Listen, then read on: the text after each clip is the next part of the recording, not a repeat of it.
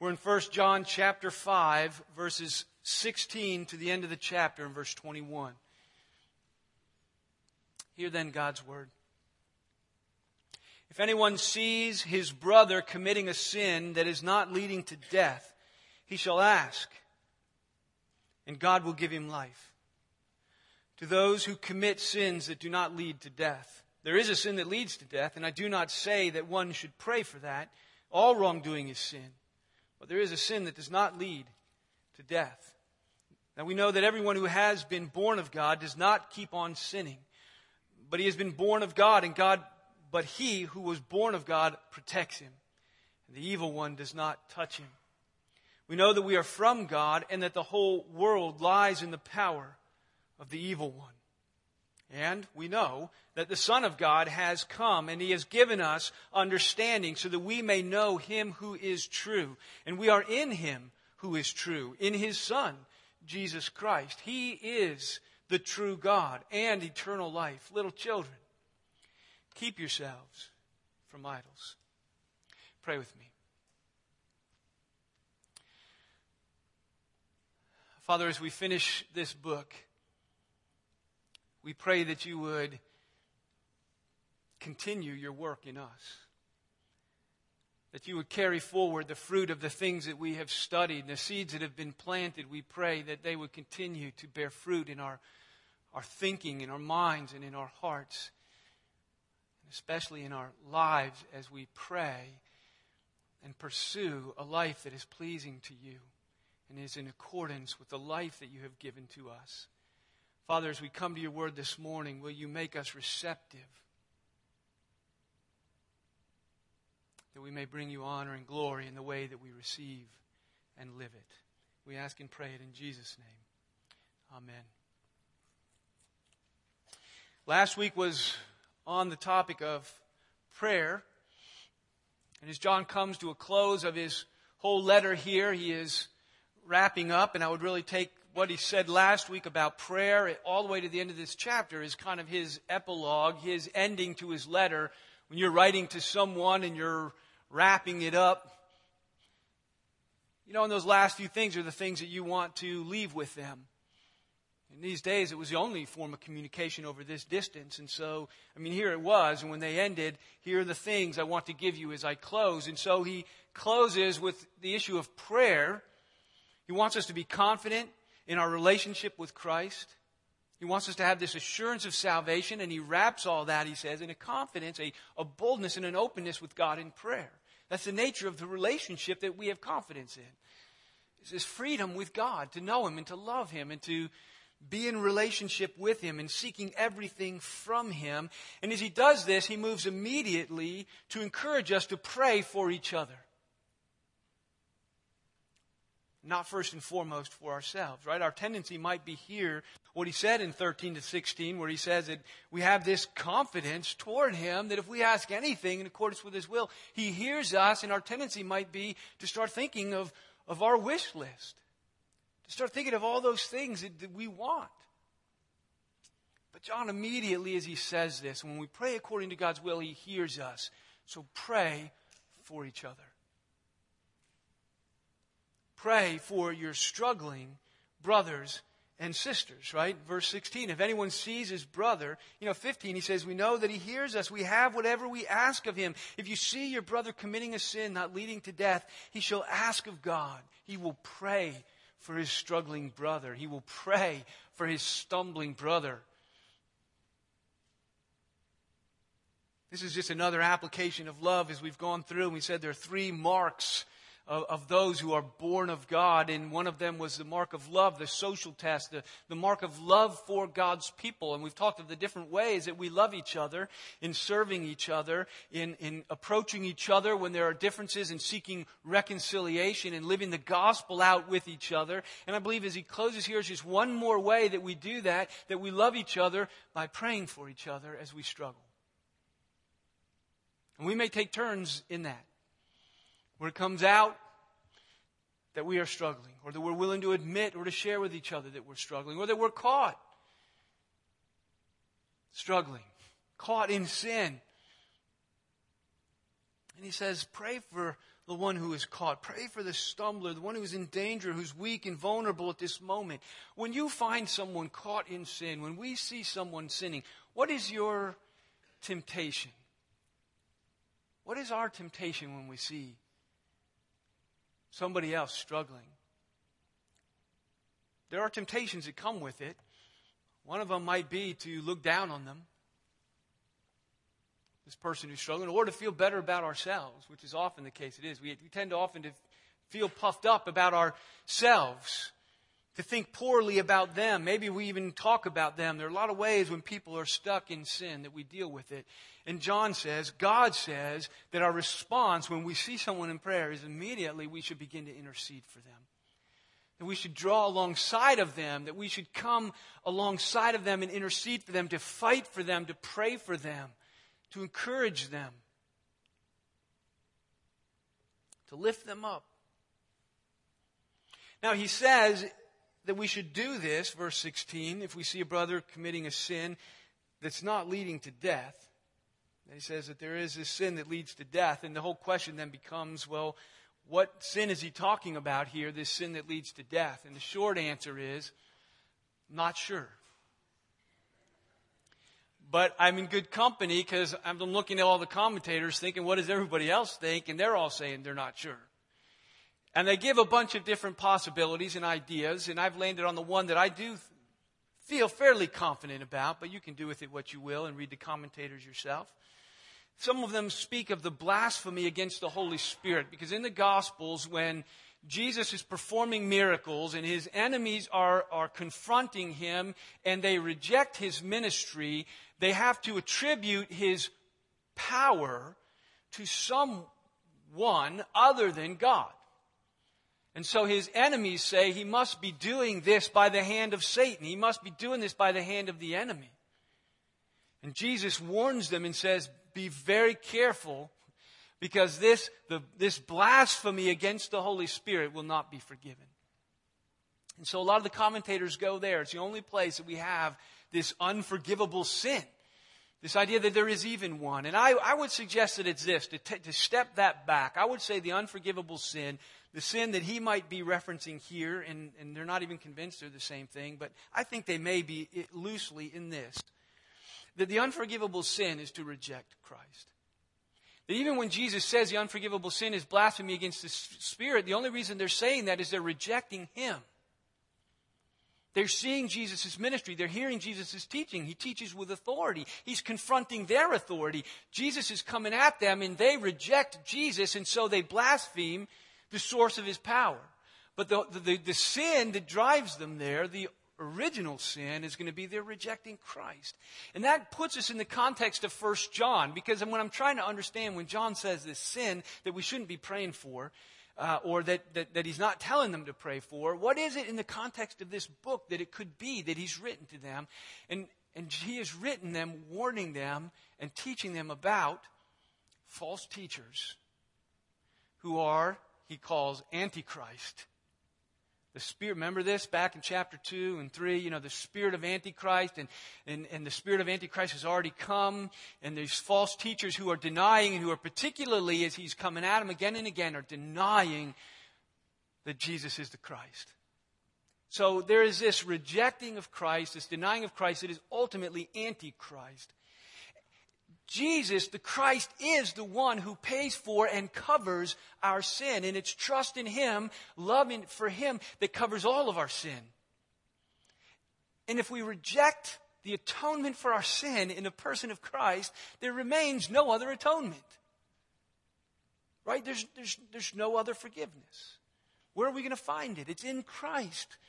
The only unforgivable sin for whatever you have done, and this is good news the only unforgivable sin. The only one is to reject Christ. And when you have Christ, you have the forgiveness of all things. There is nothing that his blood cannot cover. So, anyway, there it is. John does not say, I don't think, he doesn't say, don't pray for them. He's just saying, I'm not, I'm not asking you to pray for them. I'm telling, it's not my point. He's saying, what I'm saying is pray for your brothers who are struggling with sin. When you, when you hear this open boldness before God, pray for your brothers and sisters.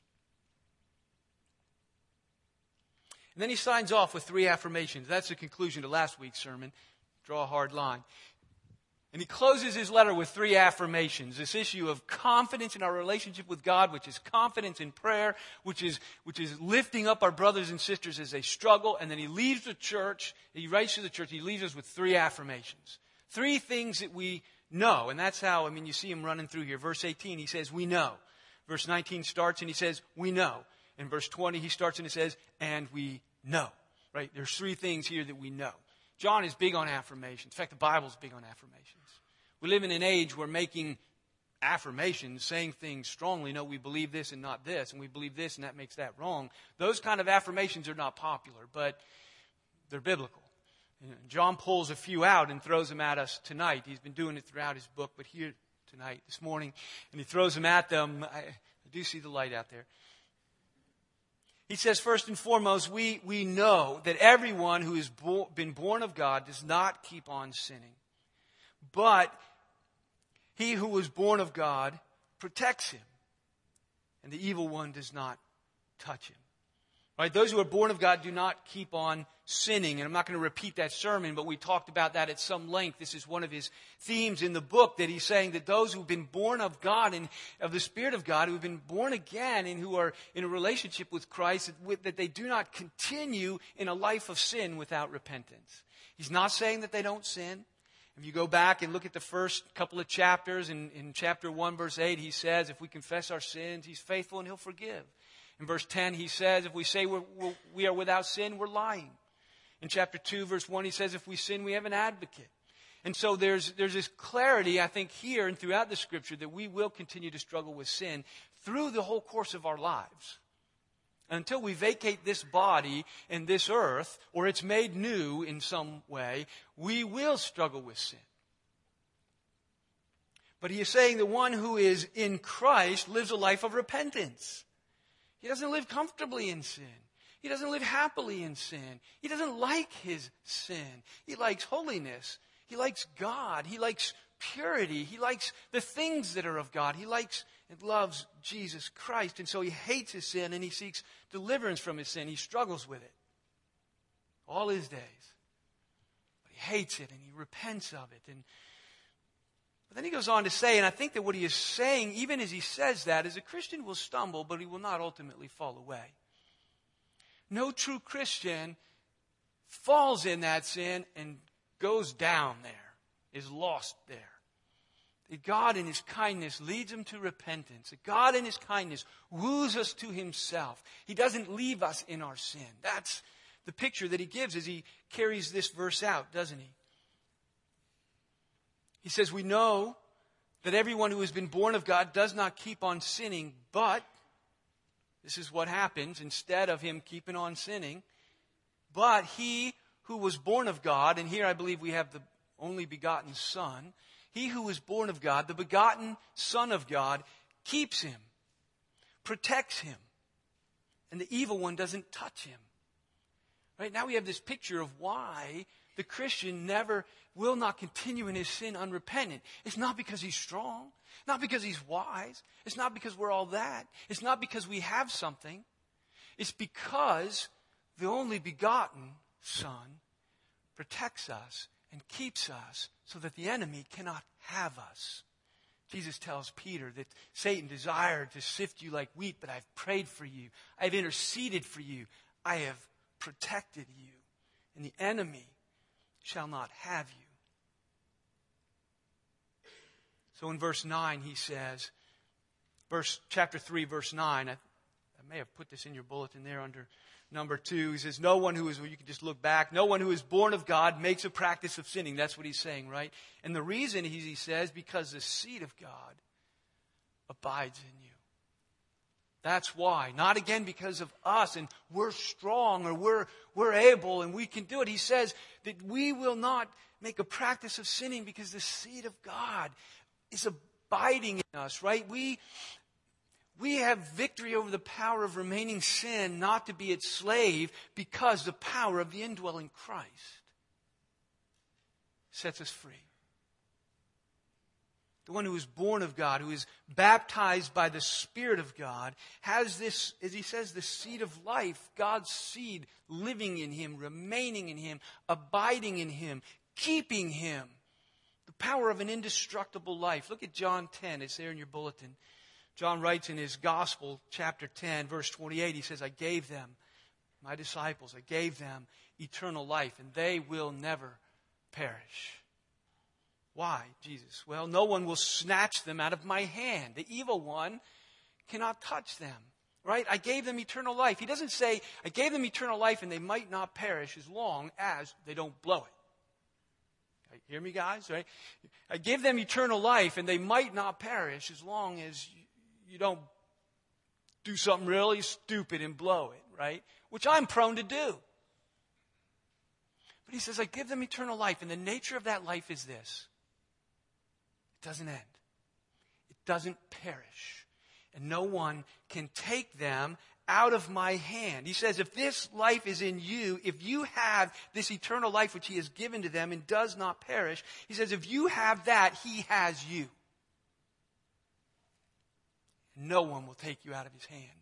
And the next verse in that same chapter says, and the Father has you in his hand. And the Father is greater than all, and no one will snatch you out of his hand. There's this double holding of the Father and the Son, this, the seed that abides, the life that is given. It does not perish. And so the full affirmation, verse 18, is that God protects him and the evil one does not touch him. There's a beautiful picture there that we need to just touch. The enemy. We are the untouchables. We are, we are the untouchables. The evil one will not touch them. He is protected.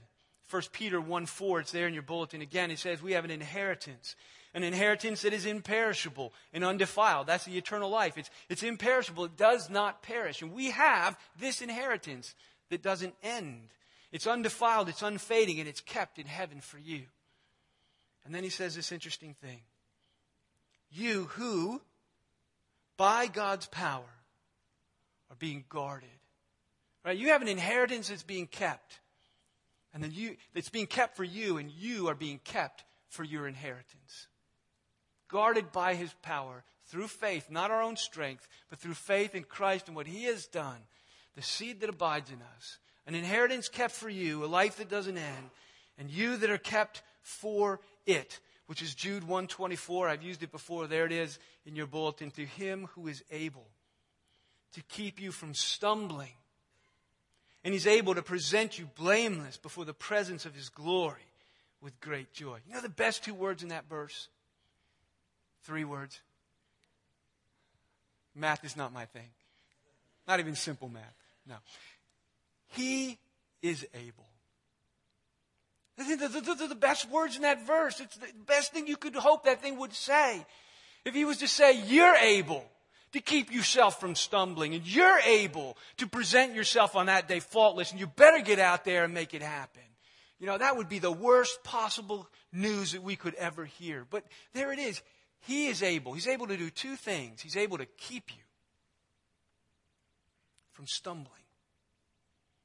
Right? That's what he said. None shall snatch you from my hand. And he protects you, and the enemy, the evil one, does not touch him. And he is able to keep you from falling. And he is able, not just in the short run, to keep you from flubbing, you know, he's able to keep you from falling and to present you on that day. My faultlessness on that day doesn't depend on my performance and my ability to pull it off. He, he is able to present me faultless on that day. Praise be to the God and Father of our Lord Jesus Christ, who has given us such a salvation. He is able to do the two things we most desperately need and desperately want to not stumble and to stand on that day faultless. Do it, Lord Jesus. Have mercy on me and do it. And so, the application, if you haven't got five of them out of that already, Lovelace says this We are not to set our estimates, it's in your bulletin, we're not to set the, our, the estimates of our power to conquer sin according to past experiences of our own willpower. But we're to fix our eyes and our attention on Christ on the power of his risen life in which we participate because we have died and our life is hidden with Christ in God. That's Colossians chapter 3 in the first few verses. You have died and your life is now hidden with Christ in God. You know, where, what safer place in the universe could there possibly be to put, for your life to be safeguarded? When he says, none shall snatch you from my hand, in Colossians, Paul says your life is hidden with Christ in his hand in God. And that's where John 10, he goes on to say, and God has you in his hand, the Father has you. There's no safer place in the universe to be.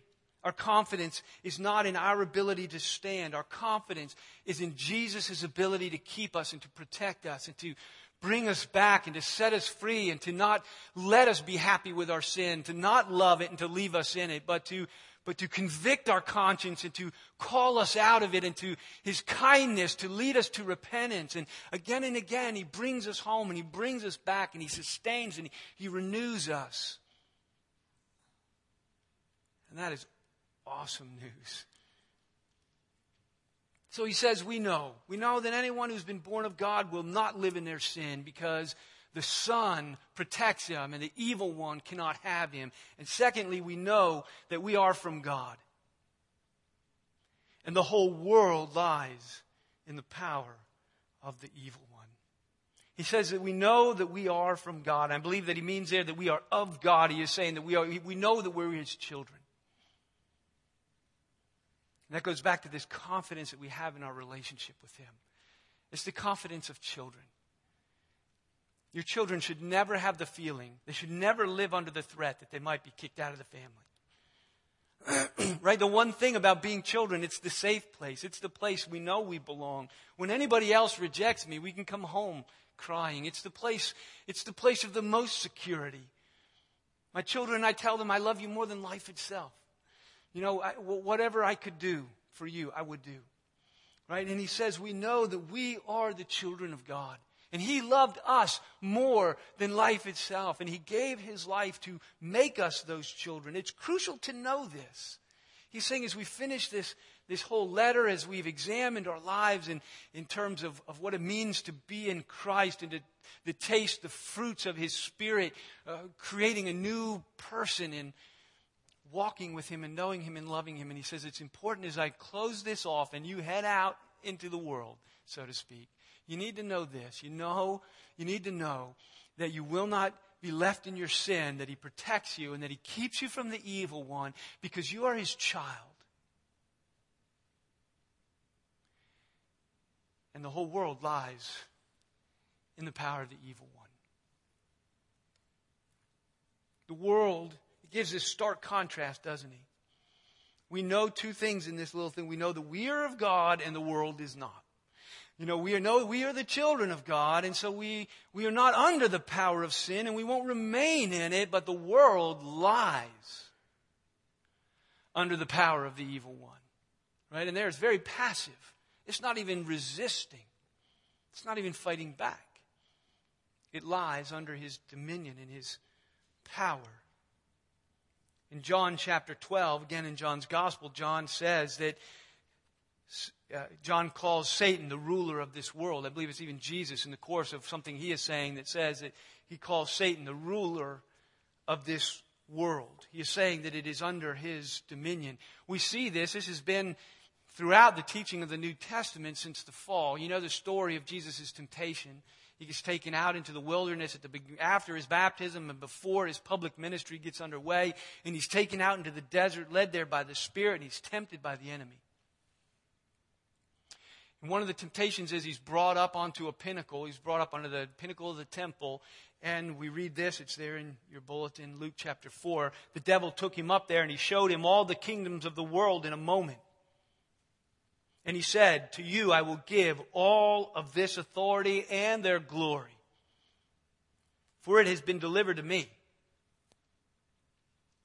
All of its authority and all of its dominion and all of its glory has been delivered, Satan says, to me. And I will give it to whom I will. Right? The kingdoms of this world, he is saying, are in enemy hands. Let me warn us in the midst of the American culture, too, this includes North America. That the enemy, he says, this is enemy territory. In Ephesians chapter 2, it's also there. He says, You were dead in your trespasses and sins in which you once walked. You were following the course of this world. What's the course of this world? The sins in which you once walked. And what is that? He says, You were following the prince of the power of the air. To follow the course of this world is to follow the prince of the power of the air. To love the things that this world loves. He said back in chapter 2, Don't love the world or anything that is in the world the lust of the eyes, the lust of the flesh, the pride of life. To be all that in this world, don't love it because it lies under the power of the evil. And that is to follow the prince of the power of the air. Bless you.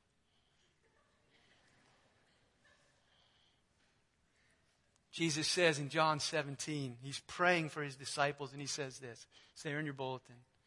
I am praying for them. That is, I'm praying for my disciples. I'm praying for you, my church. I'm praying for them. He says, I am not praying for the world, but for those whom you have given me. Out of the world, they are yours. And I have guarded them.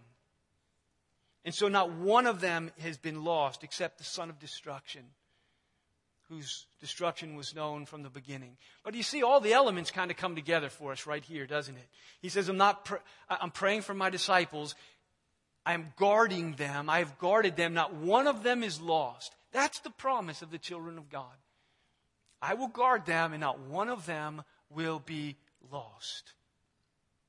But he says an interesting thing, and this is where I think it goes back to the first section on prayer, and you can do with it what you will. He says, I'm praying for them, but I'm not praying for the world, which is almost exactly what John says. He says, I want you to pray for your brothers and sisters who are stumbling and, and who are caught in sin, I'm not saying pray for those in the sin that leads to death who are rejecting Christ, which is exactly what Jesus is saying here. I'm not praying for the world. And again, he's not even saying here, don't pray for the world. That's not what, he doesn't even say that. He just says, that's not what I'm doing. And that's what John is saying, that's not what I'm telling you to do. Jesus is praying for his own, and then John tells you to pray for his own when they're struggling with sin. Why should you pray for them? Because where will the deliverance come from? their bootstraps? The strength of their will to overcome? Or will it be the grace of Christ, His kindness leading them to repentance? As we pray for them and Jesus protects and delivers them. All that are His, given by the Father, not one lost, because Jesus says, I guarded them.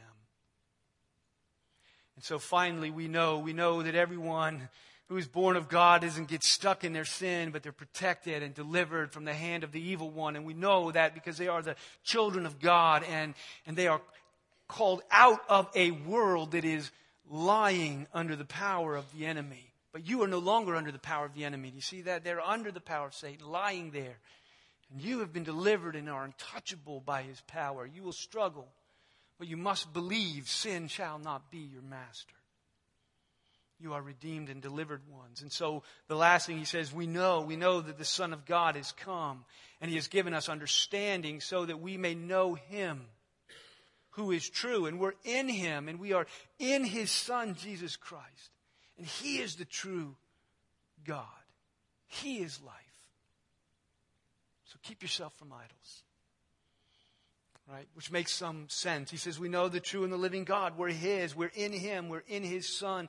Jesus came to give us understanding, to open our eyes to see the world that lies in sin, and a Savior and a Christ who will deliver us from it, who will make us into children of God and give us the power and the authority that if we believe in His name and we receive Him, that we will become His children and be delivered from that power. To live lives that are pleasing to Him, in relationship with Him. And he is saying, as he closes, you need to understand life is here, it's not out there. We were talking about this some in Sunday school, the way God's people through history wrestle with this. That life is here in Christ. Life is in investing in, in His kingdom. Life is in the pursuit of holiness and a life that is pleasing to Him. Life is engaging in His mission. Life is Life is in Christ in its abundance. He came to give us life and life abundantly. Life is in the Son. It's not out there. But our hearts, we were saying this in Sunday school, the problem is there is an enemy within the gates. There is, an, there is that which, which, which is within us that says yes to that stuff. There's that which remains in us, that betrays us, and which must be. He says that the, the flesh lusts against the spirit, and the spirit lusts against the flesh, and these two are at war within us. Galatians 5. Right? These two are at war within us. But he says, walk with the spirit, keep in step with the spirit, be full of the spirit, and you will not fulfill the deeds of the flesh. You've been delivered from its power by the power of an indwelling Christ, by the power of His Spirit, and of a new life. The seed of God, He says, remains in you. And it's the seed of an eternal and in, unending, imperishable life. And so He says, life is in the Son. Give up your idols. Keep, keep yourselves from idolatry. Why does he say this? Because he's laid it out there. Life is going to be found. And the danger is, and our problem is, from our earliest childhood and youth on up, we pursue life in all the wrong places. We pursue it in popularity and acceptance. We pursue it in being in. We pursue it by having this or that. We pursue it in our careers, and we pursue it in, in a thousand ways. There are those places that we seek life, that we seek happiness, that we seek for satisfaction, anything that's not God. Those things which steal our worship. They vie for the dominance in our hearts. And so John leaves you with this issue and he says, Your heart is a battlefield. Jesus has come to give us understanding and knowledge and his seed remains in you. And he, is, he has shown us, he's given us understanding. We know him who is true. But you will be tempted to idolatry. You will be tempted to love things that are not God. You will be tempted to find your satisfaction in things that are not God. You will, Jesus says, you can't serve God and money. You'll love one and hate the other. You hate the one and hate. Jesus is saying the same thing. Keep yourselves from idols and love the Lord your God with all your heart and all your soul and all your mind and all your strength and all your resources and all your thinking and all of your energies and all of your stuff. Love God, invest in His kingdom, and seek His kingdom first. Keep ourselves. John Calvin says our hearts are idol factories. Right? It's a phrase I love because it, it, it captures the idea that what is a factory? A factory is a place of mass production. It's where you make a lot of something. And he says, Your heart is like a factory. I mean, it's churning them out off the assembly line as fast as you can box them up and ship them off. That our hearts are idol, uh, factories where we, as soon as we think we got one thing under control, you know, something else has kind of crept in and taken over. And it's, and it's kind of running my life. And it's keeping me from really giving myself to Christ and from, from serving Him and from pleasing Him and, his, and advancing His kingdom. There's, you know, these things that creep in and, and siphon off our life. Addictions and compulsions, fears and desires. Things that begin to function like gods in our lives. And those who talk about these things talk of functional deities functional deity. You never say you worship it, but it functions like a deity in your life. Meaning that if you really look at it, it has control. That fear has control more than God. You know, that desire has control more than God. That habit, that addiction has control more than God. It can be a good thing or a bad thing. Anything, it just has to do with the place that it holds in our lives and the power that it has over us the central place and the power that it has. Could be a good thing or a bad thing. From the car you drive to the house you live in, from your children or your grandchildren, your spouse, shopping, exercising, gaming, sexuality, our work, our need for pleasure, our need for approval, our need to be right, our need to be in control. You know, what is it that drives your decisions and controls your happiness? All these kind of things. Is Jesus on the throne? John's final thought is to make us aware there's a battle. And we have to keep our hearts from the idolatries that are being cranked out in us as we live in this world that lies under the power of the evil one and is constantly filling our minds with lies and deception. The Son of God came, he says, to give us understanding. So he says it's a life of repentance. Right? Back to the first affirmation. We know that anyone who is born of God does not keep on sinning because God is protecting him and his kindness is leading us to repentance. So there's this life of repentance. And that's the life we deal with idolatry. A lot of what we're repenting of over and over and over again is our idolatries. I've let this get too big in my life. I've let this get too much control in my life. I've let this thing tell me what to do for too long. And I need to start doing what God says to do. Right? And these things that, that come up. And so we have this life of repentance to cast these things down that God might reign supreme. So we've stacked up a number of applications. Let me run them by you as we close. The beginning, we said, I'm asking, will you thoughtfully and faithfully pray for those in your life who are struggling with sin? Will you step back and not feel superior and not look down on them and not talk about them, but begin to pray for their deliverance, believing that God won't leave them in their sin, but that His design and His plan is to save them? Will you relinquish your trust in your own ability to keep yourself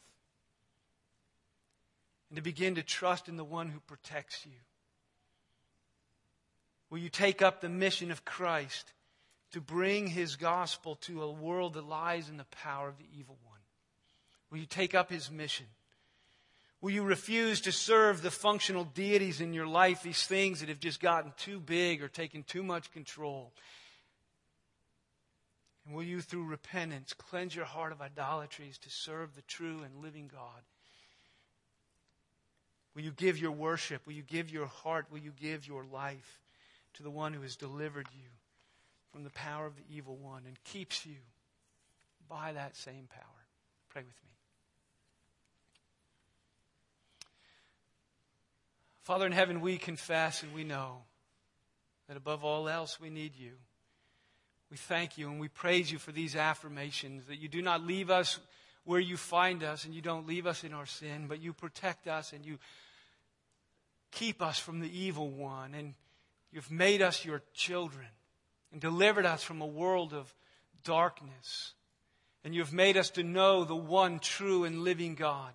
That we are in you and that we are in your Son. And Father, we would be delivered from our idolatries into a life of worship true and unmixed. Father, may this be our daily battle to keep ourselves from idols as we pursue our love and our worship of you. We ask and pray it in Jesus' name. Amen.